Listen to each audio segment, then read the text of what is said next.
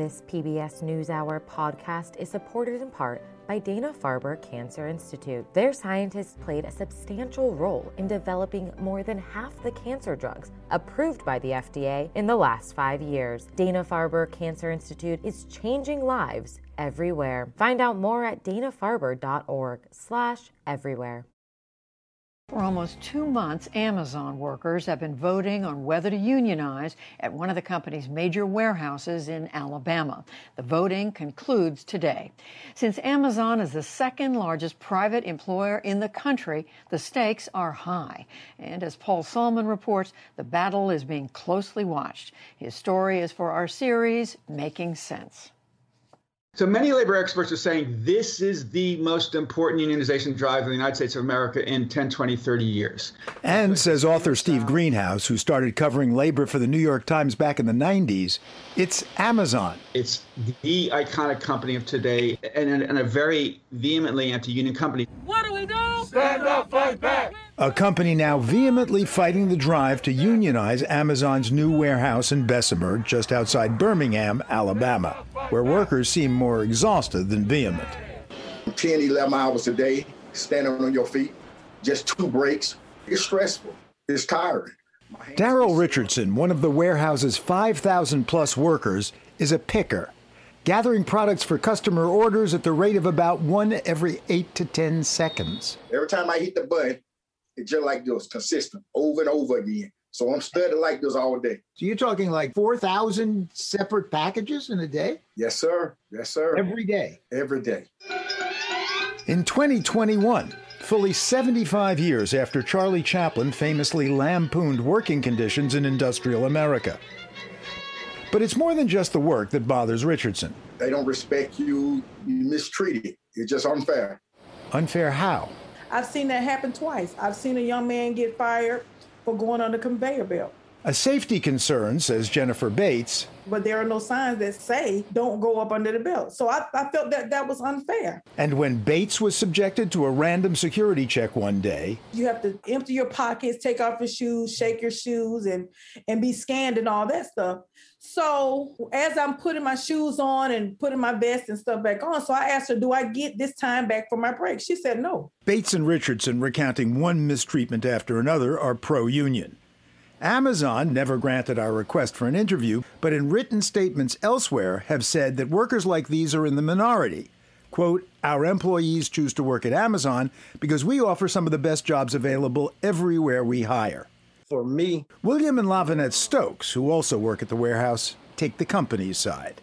Hey, starting pay is $15.30 an hour, they say. Plus, benefit package is one of the best you can have. I mean, Amazon pays 95% of your college tuition if you choose to go to school. We have great insurance. We have a great working environment. We started out going in knowing that we would have long hours of standing. But standing for 10 hours a day? They iterated over and over again in the training that this is what you would have to do. But now we're here and not everybody is happy with those conditions. Is labor work, but it's not labor work that where it's just back bending, killing you type labor work. You know, you're either packing a box, picking an item, or whatever the case may be. That doesn't exactly square with Richardson's experience, however. I'm 51. About three o'clock, I I can't give no more. I'm I'm I'm finished. Your legs be sore, feet be sore, and when you go home, only thing you want to do is lay down and go to sleep. Ten hours, I think, it's too much to have anybody work for a shift at Amazon. People have fainted, fallen out. I've seen people come out of there in wheelchairs. It's complaints like these that have helped turn the union drive, which began in February, into a national event.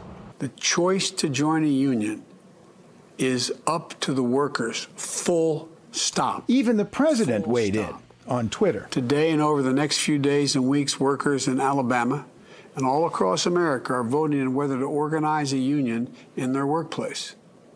This is vitally important, and there should be no intimidation, no coercion, no threats, no anti union propaganda. Get those ballots in right now.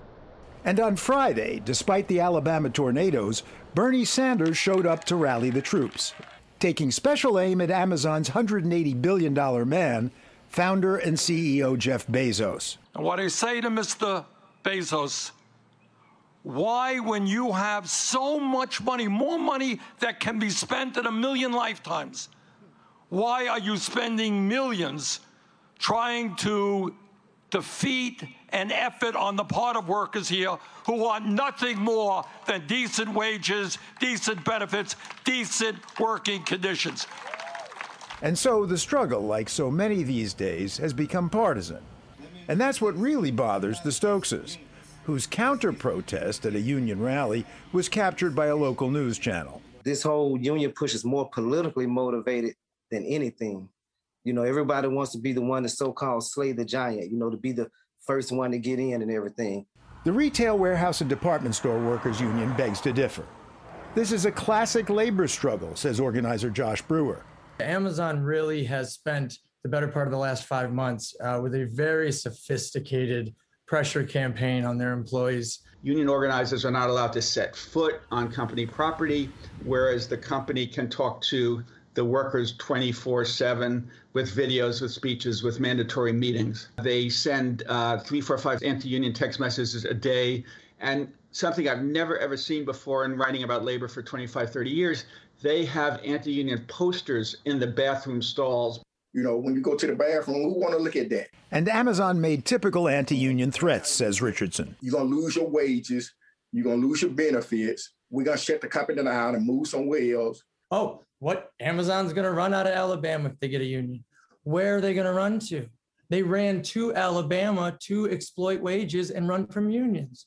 On the other hand, if the union wins and bargains for higher wages, it could backfire, says conservative economist Michael Strain. There would be more of an incentive for Amazon to automate if its labor costs go up. And uh, the goal of, of a union is to increase the labor costs of, of its employer. Unions raise the wages of union workers, um, which is a good thing. Uh, but unions also reduce employment overall by making it more expensive for employers to hire workers. We said that in the 80s and 90s. Automation, production, this is going to kill jobs. It's another one of the fear tactics that have been used to keep employees from coming together. So, which side is likely to prevail? On the one hand, says Steve Greenhouse, it's not easy to win a unionization battle in the South. But on the other, the Bessemer Birmingham area is an old industrial area. It had steel mills and coal mines and a Pullman railroad plant, and it was heavily unionized, so it really could go either way. What, if any, would be the significance of a union victory in Bessemer, Alabama against Amazon? It'll be a boon, a huge victory for labor. It will encourage workers at other Amazon fulfillment centers to try to unionize. It will encourage other workers in the South to try to unionize. And if the union loses? It's certainly a blow to the union, but the union will probably say we'll be back to try to win again. For the PBS NewsHour, this is Paul Solman.